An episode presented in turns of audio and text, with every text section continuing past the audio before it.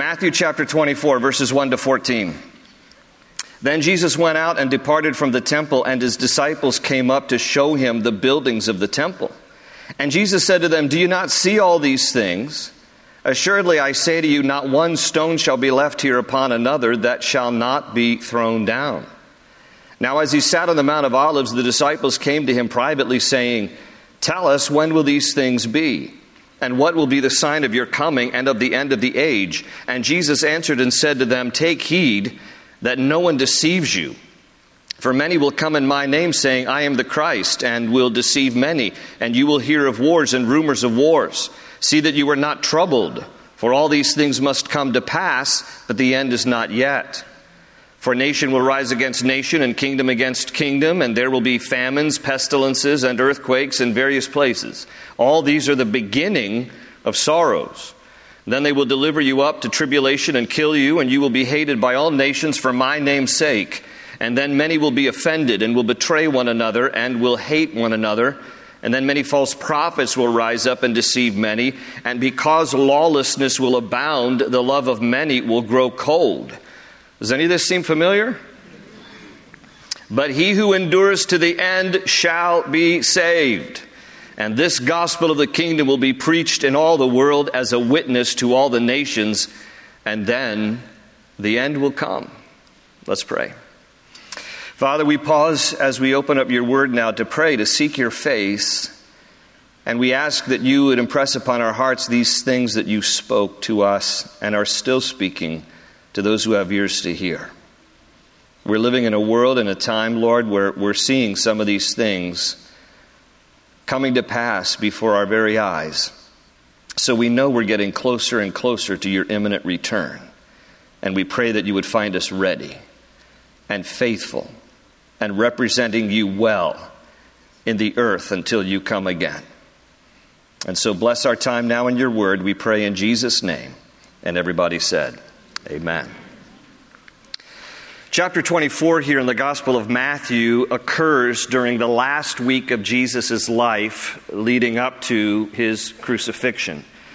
The scene of chapter 24 is Jerusalem. He has gone to Jerusalem with his disciples to celebrate the feast of Passover, which is immediately followed by the feast of unleavened bread. So it is an eight day holiday. Jesus has gone to Jerusalem to celebrate this with his disciples. And it was typical for any rabbi, but this is standard for Jesus. We see this through the Gospels. That uh, during feast time, what Jesus would do is he would go to the courtyard area of the temple during the daytime and he would teach. And then at nighttime, he and his disciples would retreat to the Mount of Olives, just a short walk from the old city of Jerusalem, down the Kidron Valley, over to the Mount of Olives, and that's where they would find lodging. And that was typical for any time they went to Jerusalem for the feasts. He would go to the city to teach during the day, and then they would retreat to the Mount of Olives at night to find lodging. Because you have to remember, when, when feast time would roll around in Jerusalem, the population would swell immensely and there's no there's no place to find you know uh, there's no holiday inn there's no you know motel six nobody's leaving the light on for you right? So you have no place to lodge except you you know you just sleep against an olive tree or you you pull up the ground and that's your bed and so that's what Jesus would typically do. And here in chapter 24, what we read is he has just finished there in the courtyard area. In fact, in chapter 23, our study from last week, part of what he was doing when he was teaching in the courtyard area on that day was he was rebuking the religious Pharisees and leaders of his day for their stubborn refusal to accept him and for the way they would try to malign him. So he's just finished all that and he's been teaching in the temple courtyard.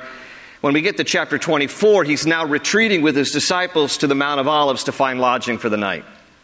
And as they're leaving, his disciples draw his attention to the beauty of the temple there that was built to God to honor him there in Jerusalem. And it was a spectacular building. It was a very beautiful building, and we only know as much from what we read in the scriptures because obviously there's no picture, there's no drawing, and there's no remnant at all of the Temple of Jerusalem that stood there at one time. Uh, but it was a very beautiful building built of the white Jerusalem stone that was quarried right there in proximity to the temple area. And they would uh, transport the, the uh, hand hewn stones to the Temple Mount, and it would be built without the sound of a chisel or a hammer. It would all be placed beautifully, the Bible says, to make this incredible structure to God. And we don't even know the full extent of its beauty because by the time we read of Jesus' ministry in Jerusalem, the first temple built by Solomon has been refurbished by King Herod. In fact, in the days of Jesus, it's still in the process of being refurbished but it stood much more beautiful than even what Solomon built. And in 1 Kings chapter 6, the Bible gives us the dimensions of the first temple that Solomon built. So you have to think it's even more beautiful than what Solomon built because Herod refurbished it. But in 1 Kings chapter 6, it gives us the dimensions of the temple in, in cubits.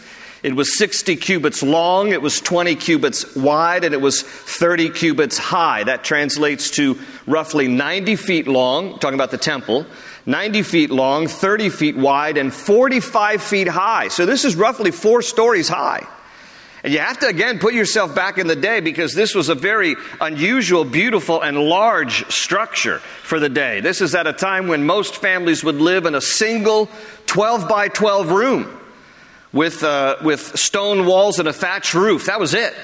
So when you get to Jerusalem and you see this beautiful, white, glowing, glistening building, because often it would catch the sunlight in the middle of the day and it would be spectacular. I mean, it, it, you, you're enamored by it. There's nothing like it anywhere else in the world at this time. And so as they're leaving Jerusalem at the end of this one day to go to the Mount of Olives, his disciples here at the beginning of chapter 24, they say to Jesus, Wow, I mean, take a look. Like, let's look back over our shoulder here. This is one beautiful building. And Jesus is basically like, Ah, it's going to be destroyed. And they're like, What? What are you talking about? And this is where Jesus prophesies right here. Look again at verse 2. He says, Do you not see all these things? Assuredly, I say to you, not one stone shall be left here upon another that shall not be thrown down. And Jesus' words would come to pass about 40 years later. When in 70 AD, the Romans, in an attempt, it was a successful attempt, sadly, to put an end to a Jewish revolt, the Romans went in and totally destroyed the temple. Led by, at the time, Emperor Titus Vespasian, 70 AD. He ordered his Roman troops to go in to put an end to this uh, Jewish revolt, and they completely and utterly destroyed the temple. They burned it. He gave orders for it to be burned. Now, how do you burn something that is stone, complete, completely stone, some wooden doors overlaid with gold, and the whole interior of the temple was overlaid with gold? How do you burn that? What they did was they cut down the olive trees from the Mount of Olives. And history tells us that they took then the limbs and the branches of the olive trees and they put them in the temple and they put them around the outside of the temple and then they lit the branches on fire and the natural oil of the olive wood served as an accelerant and the intensity of the fires melted the gold that was inlaying the interior and all of the gold dripped within the crevices of the stone walls and in the crevices of the stone floor. And after the fire was over and things cooled down, the Roman soldiers dismantled the temple uh, stone by stone to chisel out all the gold that had melted in the crevices, and that became the plunder for their service. They plundered the gold that had melted on the Temple Mount. And so they threw the stones off in the process of dismantling the temple after they had burned it and after they were retreating the gold. Here's a picture behind me. This is in Israel today. Archaeologists have uncovered the original street level during the days of Jesus. And what looks like rubble over here is actually the stones that had been thrown off the Temple Mount by the Romans in 70 AD that still lie there in a heap on the original pavement level where Jesus would have walked as a reminder and a testimony of what happened in 70 AD. So when we go there, when tourists go there, we stop and we look. We see what Jesus said would happen happened about 40 years after he prophesied it. Now you might be wondering why haven't why haven't the Jewish people built another temple since then? Because there hasn't been a temple for the Jews since 70 AD when the Romans destroyed it. And the answer is because from the time of the Roman occupation and following, Israel was always under foreign domination. So they didn't have the freedom to rebuild their temple until 1948. In 1948, when Israel asserted their independence as a nation that was born again and and I don't mean that in a spiritual sense, the rebirth of a nation, and God, well, in some sense, in a spiritual sense, and God gathered together Jews from all over the world. They made aliyah, they made pilgrimage to Israel, the uh, revival of the, of the ancient Hebrew language. I mean, it's a, a, a miraculous story and a remarkable story when you, when you really study the history of the, the reforming of the state of Israel. It's a God thing. And in 1948, when they asserted their independence and about um, uh, a dozen different Arab nations around them waged war to try to prevent them from establishing their independence, and uh, they prevailed. Again, a miraculous story in how they prevailed. In 1948, though, at the end of the war, Israel was divided. Uh, sorry, Jerusalem, the city of Jerusalem was divided East Jerusalem and West Jerusalem. And East Jerusalem was in the hands of the Jordanians, and West Jerusalem was in the hands of the Israelis. But the problem was that the Jordanians never really respected the the, the peace deal, and they continued to prevent the Jewish people from having any real access to the Temple Mount. And so the Jordanians controlled it, and so they, they still didn't have free rein to do what they wanted on the Temple Mount. Come 1967, in, in the 1967 war that Israel fought, um, they recaptured all of the city of Jerusalem. And so they maintain control of it today, except as part of signing a peace deal after the 1967 war, then Minister of Defense Moshe Dayan agreed to allow the Muslims to have the administrative control of just the Temple Mount area. It's about 35 acres where the, the Temple of God used to stand. Now, presently, just the Dome of the Rock and the Al Aqsa Mosque stand there because it's one of the holy sites that, that Muslims see for them as well. So Moshe Dayan, Minister of Defense for Israel, signed in the peace treaty that you can continue to maintain administrative right over the Temple Mount. You get to decide what goes there and what does not go there. It was not a great decision. For this reason, Moshe Dayan has no portrait to him, no statue to him, no he's basically been scrubbed from Israeli history in terms of the public view of anything that honors him. And so the Jewish people have never had the opportunity to once again build the temple. It has been vacant since 70 AD. And Jesus prophesies this. It comes to pass. Now, um, before any of that happened, though, Jesus just prophetically says this is going to happen. His disciples react, as you might imagine they would. They're like, What in the world are you talking about? And so his disciples then come to him privately. Now they've gone to the Mount of Olives and they're sitting there with Jesus and they ask him two questions because they really want to know three things. And here are the two questions. It's in verse 3. If you look at your Bibles again, verse 3 says, Now as he sat on the Mount of Olives, the disciples came to him privately, saying, Tell us, when will these things be? And second question, and what will be the sign of your coming and of the end of the age? So the second question has really two parts to it. Here are the three things they basically want to know. One, when will these things happen, meaning the destruction of the temple? Two, what will be the sign of your coming? Three, what will be the sign of the end of the age?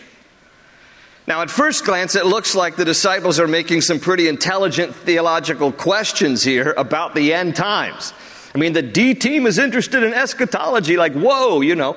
But at closer examination, what we really find is, in reality, they are showing their ignorance about end times and uh, Jesus is going to use the rest of the chapter to kind of straighten out their theology because it is thought that when the disciples hear Jesus talk about the destruction of the temple, they think it is tied to the end of the age. So they want to know, well, what, when will these things happen, the destruction of the temple? because that must mean then it's the end of the age. And also in there, what will be the sign of your coming? Now, it's unlikely that they really understood that he's coming again.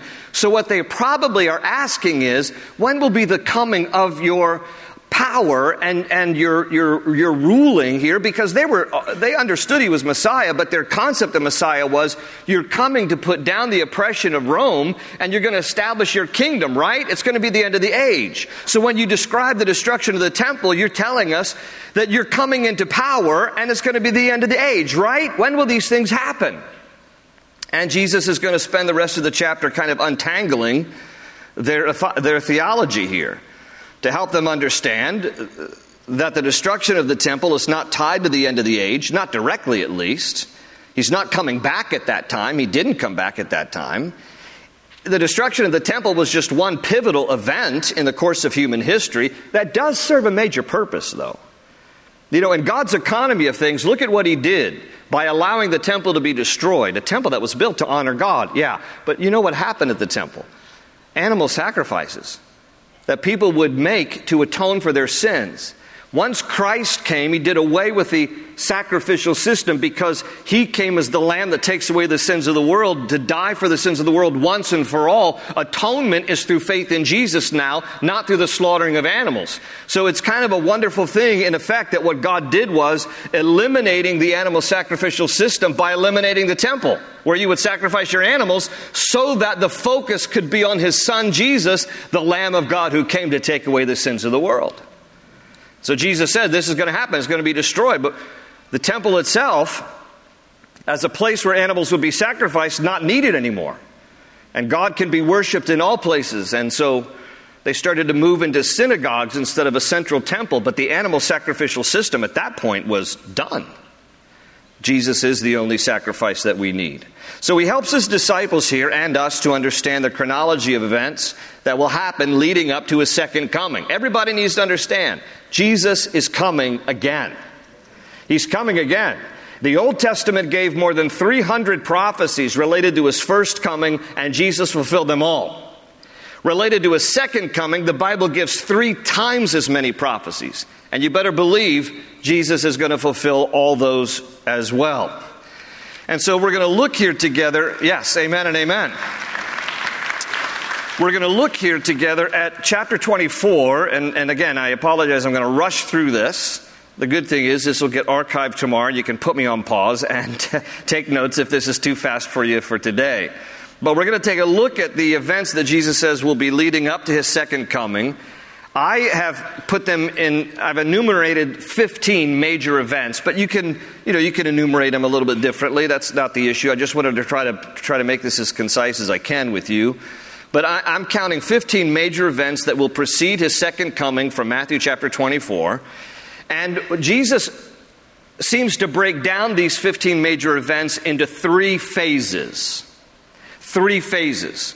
And he likens the phases to a woman who is pregnant and going into labor.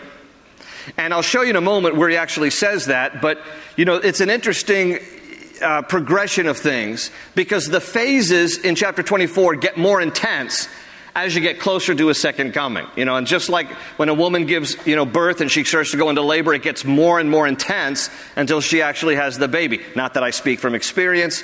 I, yeah, uh, you know, I've never had a baby. I only helped a lady have one my wife, uh, actually three. Um, I lose track, but um, but but we all know whether you've had a baby or not. There's like an intensity that happens, and so especially you ladies who have had babies, right? That first phase of like those little contractions that like I think they call it like the Braxton Hicks. Ooh, oh, that little twinge. Oh, oh, little twinge there. Oh, I felt that. Uh, oh, okay, all right. But it's mild, mild contractions. Then you go in the hospital, you get hooked up to the fetal monitor, and then all of a sudden they start to pick up, they intensify. Now you're like, all right, all right, all right. You don't quite hate your husband yet, but you're getting there. You did this to me. All right? And then and then the last phase is like like give me an epidural. Ah, you know, that that's the last phase, right? Where things are really intense and they're happening. And that's the way we see it progressing through chapter 24. Now, lest you think I'm exaggerating, which sometimes I can. I think it's a spiritual gift, I'm not sure. But I actually want to point it out to you. Look here in your Bibles, verses 4 through 8. This is the first phase, verses 4 through 8. And Jesus answered and said to them, Take heed that no one deceives you, for many will come in my name, saying, I am, the, I am the Christ, and will deceive many, and you will hear of wars and rumors of wars. See that you are not troubled, for all these things must come to pass, but the end is not yet. For nation will rise against nation and kingdom against kingdom, and there will be famines, pestilences, and earthquakes in various places. Verse 8 All these things are the beginning of sorrows, are the beginning of sorrows. Now, if you have an NIV Bible or ESV, it says these things are the beginning of birth pains. And the Greek word is odin, and that's what it means. So he's putting this in the context of there's going to be a mild aspect of labor, but it's going to intensify. It's going to get phase two is going to get, you know, uh, more intense. And then the final phase is the hardest and most difficult and painful part of the whole thing. And so this is, this is how he speaks here concerning this. And actually, Paul would write in 1 Thessalonians 5, using the same analogy of a woman in labor. 1 Thessalonians 5, 1 to 3 Paul says, But concerning the times and the seasons, brethren, you have no need that I should write to you, for you yourselves know perfectly that the day of the Lord so comes as a thief in the night. For when they say peace and safety, then sudden destruction comes upon them as labor pains upon a pregnant woman. So this is the, you know, the analogy here. And so what we're going to look at are the three phases, the signs of the times before Christ comes and the verses I just read, between verses 4 through 8, really spell out phase one. And phase one includes number one, deception by false Christs. Number two, wars and rumors of wars. Number three, famines. Number four, pestilences. Number five, earthquakes. I'm going to touch on each of these just real quickly. The deception by false Christs is a reality that probably you may not be as much aware of. There's actually a whole page in Wikipedia, not that everything is reliable in Wikipedia, but there's actually a whole page in Wikipedia that is entitled List of People Who Claimed to be Jesus. In the 18th century, there were only two who claimed to be Jesus. In the 19th century, it went up to seven. And in the 20th and the 21st century, in our lifetime, 36 people claimed to be Jesus. Among them, some of the more familiar names uh, Sun Myung Moon, Jim Jones, Charles Manson, David Koresh. All these people claim to be Jesus. Now, you might say, well, some of them might have had mental illness. I get that. Others were probably possessed. I get that too. Uh, but regardless, these are people who are saying that they are Jesus. Uh, here's a couple of pictures of some people that you may not know about. This guy's name is Sergei uh, Torop. He's a Russian guy. He even dresses the part, doesn't he?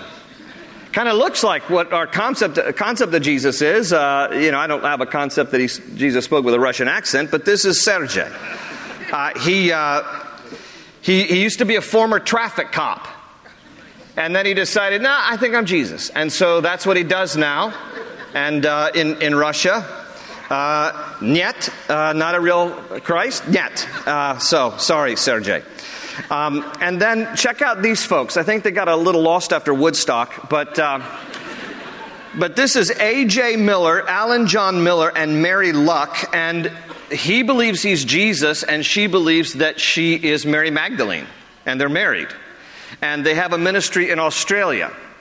And it's, it's really bizarre. If you go to their website, uh, which I'm not going to give out because then it just uh, you know gives them traffic there. But, but on the, on the home page, I looked it up last night and it said, here's a message from Jesus.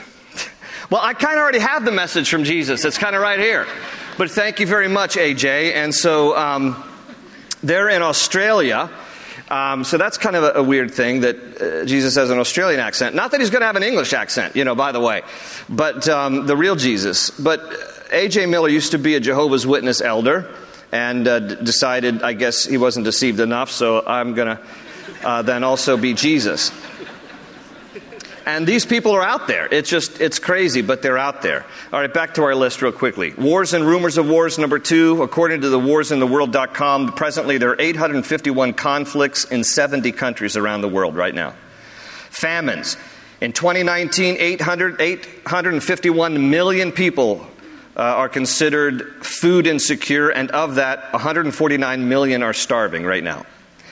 Pestilences. Do we need to talk about this? I mean, we're in a supposed pandemic uh, with COVID, and there are now mutations and variants and all this stuff. Uh, there's antibiotic resistant bacteria because of the overprescription of antibiotics. We know this, right? We got MRSA, we got serious stuff like cancer, we got HIV. So there are all kinds of things that are happening in our world in terms of diseases.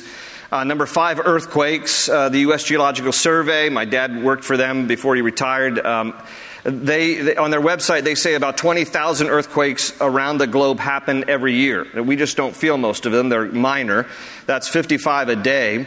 Since they started keeping records in 1900, um, on average, there are 16 major earthquakes a year. That's 7.0 or higher on the Richter scale. And in 2010, just you know, like a decade or more ago, there were 24 in that one year. Look in your Bible to phase two. Look at verses 9 to 14. Verse 9 Then they will deliver you up to uh, tribulation and kill you, and you will be hated by all nations for my name's sake, and then many will be offended. The Greek word there is skandalizo, it means they will fall away from the faith. Will betray one another and will hate one another, and then many false witnesses will rise up and deceive many. And because lawlessness or wickedness will abound, the love of many will grow cold, but he who endures to the end shall be saved, and this gospel of the kingdom will be preached in all the world as a witness to all the nations, and then the end will come. So labor intensifies here. Phase two includes this. Number six, persecution of Christians. Number seven, apostasy, a falling away of the faith. Number eight, betrayal and and hatred in the world. Number nine, increased deception by false prophets. Number 10, increased wickedness. Number 11, decreased love. Number 12, the spreading of the gospel globally. And so these are the things that will also happen prior to a second coming. The top five, talking about persecution of Christians, the top five countries in the world who persecute Christians, according to Open Doors. Number one, North Korea. Number two, Afghanistan. Number three, Somalia. Number four, Libya. Number five, Pakistan. 245 million Christians around the world suffer what is called high levels of persecution for their faith. That's one in nine Christians. We just don't see much of it because we enjoy relative comfort in our country. That might be changing, though. And in 2019, when they last did stats, 4,136 Christians were killed for their faith just in that year. 2,625 Christians were detained without trial, arrested, sentenced, and imprisoned. And in the same year, 1,266 churches or Christian buildings were attacked. So persecution is on the rise. Number seven, apostasy and abandoning of the faith. Number eight, betrayal and hatred. Hatred's running high in our nation. Number nine, increased deception by false prophets. Number 10, increased wickedness. Now, verse, 10, verse 12, Jesus uses the word lawlessness in New King James, but it's a Greek word that means that they have shunned the law of God. So it's wickedness that is increasing. Number 11, decreased love. Verse 12 says, The love of many will grow cold. That's agape, by the way. The agape love will grow cold. Number 12 is good news, the spreading of the gospel globally. I mean, we're living in the information age, and so this is wonderful that the gospel is getting out and getting into places where otherwise it has never uh, reached. And, uh, and, you know, just even in our own church, we're reaching uh, more people across the globe than ever through our social media and our online presence. Just four months ago, the subscribers to our YouTube channel was 3,000, and now it's 45,000 and growing. Just four months ago. So, I mean, God is working in different ways. Um, I get mail every day from some other part of the world. Uh, I've gotten mail from Christians in Iran who follow us, uh, South Africa, Australia, uh, England, India. I mean, it's amazing at how the gospel's going forth. So that is happening. But let me look at the last phase before we close with you, and if you'll look at verse 15. In verse 15, Jesus says, Therefore, when you see the abomination of desolation spoken of by Daniel the prophet standing in the holy place, whoever reads, let him understand.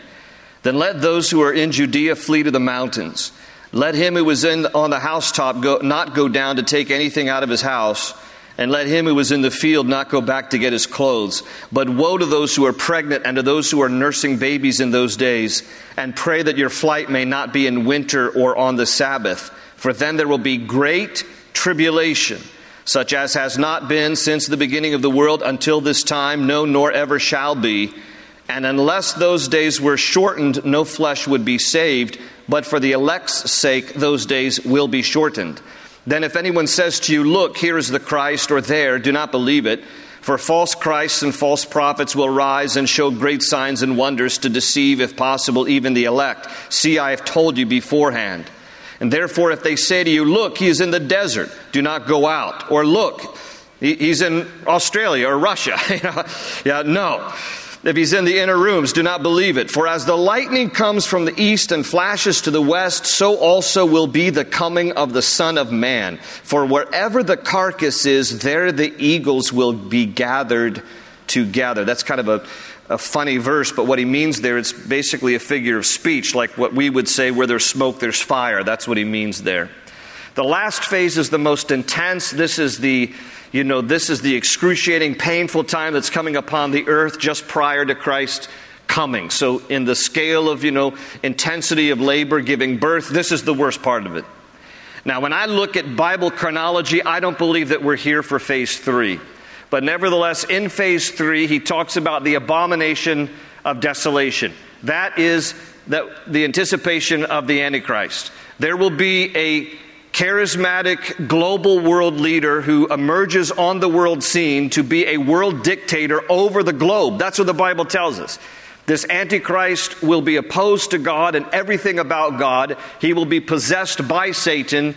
And in 2 Thessalonians 2 4, it says that he will set himself up in God's temple in Jerusalem and proclaim himself to be God and demand to be worshiped, which also tells us that the temple will be rebuilt in order for that to happen, the temple will be rebuilt. Unfortunately, it will be rebuilt to honor the Antichrist. And he will set himself up there to be worshiped as Messiah. And the eyes of many will be opened when he breaks a covenant of peace. Daniel talks about this in his book. That's why Jesus says, as spoken of by the prophet Daniel. He breaks a covenant of peace halfway into a seven year deal. And the eyes of the Jewish people will be opened in particular to the fact that they've been duped. He's not the real Messiah. So this person is coming onto the world scene. Again, I don't believe that we'll be here as Christians, we'll be taken, we'll be raptured before the appearance of the Antichrist, but he's going to come. Number 14, great tribulation on earth. That's what Jesus says in verse 21. Uh, all of these things we've covered in our Wednesday night study, the intensity of the Great Tribulation between Revelation 6 to 18. You can go back in our teaching library, listen to our Wednesday night Revelation study. That's what he's talking about. What is going to happen upon the earth, cataclysmic world events. And then finally, number 15, the rise of more false Christs and false prophets performing false signs and wonders. But Jesus said in verse 27, He goes, Listen, but don't think that you're, you need to be deceived when somebody says, Well, he's, he's here, or the, the Messiah is there, because He says in verse 27, As lightning comes from the east and flashes to the west, so also will be the coming of the Son of Man. The second coming of Jesus will be visible and powerful, and every eye will see him, and every knee will bow, and every tongue will confess that Jesus is Lord. You don't have to worry, I'm going to miss it. You know, oh, I didn't know he showed up in Australia. No, no. Like lightning in the sky, everybody's going to be able to see him. And that's why Jesus says this in verses 29 and 30. Immediately after the tribulation of those days, the sun will be darkened, and the moon will not give its light the stars will fall from heaven, and the powers of the heavens will be shaken. And then the sign of the Son of Man will appear in heaven, and then all the tribes of the earth will mourn, and they will see the Son of Man coming on the clouds of heaven with power and great glory. Can I get an amen to that? Now, before we close, just give me two more minutes. You've been gracious, but two more minutes because the question becomes on the minds of many people well, what phase are we in? Okay? Clearly, we're in phase one and most of phase two. Um, it, it's undeniable, really. Even in phase two, when you think about the persecution of Christians, more Christians have been persecuted in the last century than in the previous 19 combined. Okay? When you, when you talk about apostasy, I mean, there's a denial of truth and God's word in churches and seminaries like never before people who are denying the faith. There's a hatred in our country, a vitriol like I've never seen before. There's the increase of wickedness for sure, because we are legalizing and celebrating sin like never before. We're seeing also, in a good way, the gospel spreading around the world at a record pace because of social media and technology. So I think we're into phase two. I would never presume to put a date on when Christ will return. That's a false teacher who would ever do that kind of a thing. But I think when you look at the signs of the times, we're in phase one and into phase two. And the only thing that separates phase two from phase three is the rapture of the church. So we need to be ready, which is the bigger question. Not as much the question, what phase are we in? The bigger question is, are you ready? Because if you look at verse 36, Jesus says, But of that day and hour no one knows, not even the angels of heaven, but my Father only. And then he follows up in verse 44, and he says, Therefore you also be ready, for the Son of Man is coming at an hour you do not expect. That's the bigger question. Not what phase are we in, but are you ready? Are you ready for the second coming of Christ? Now, interestingly, after Jesus makes that statement there, the rest of chapter 24 and into chapter 25, he teaches three parables so we can know what it means to be ready. Those three parables will be the topic of the next three Sundays. Okay? So read ahead because we need to be ready. Amen? Amen? Amen. Let's pray together. Lord, thank you for your word. And thank you for the reminder that when we start to get weighed down by the things of this world, that you're coming again. So we don't need to lose heart. We need to represent you well in the earth until you come again. We need to be watching and ready. But Lord, when our hearts start to get weighed down, may we lift up our heads and look up because our redemption draws near. We look forward to your imminent return. And I pray, Lord, over the next few weeks that we would examine our hearts to make sure that we are ready for your second coming. Find us faithful, Lord. Find us ready and watching in wonderful expectation of your second coming. We love you and we praise you together in Jesus' name. And everybody said, Amen.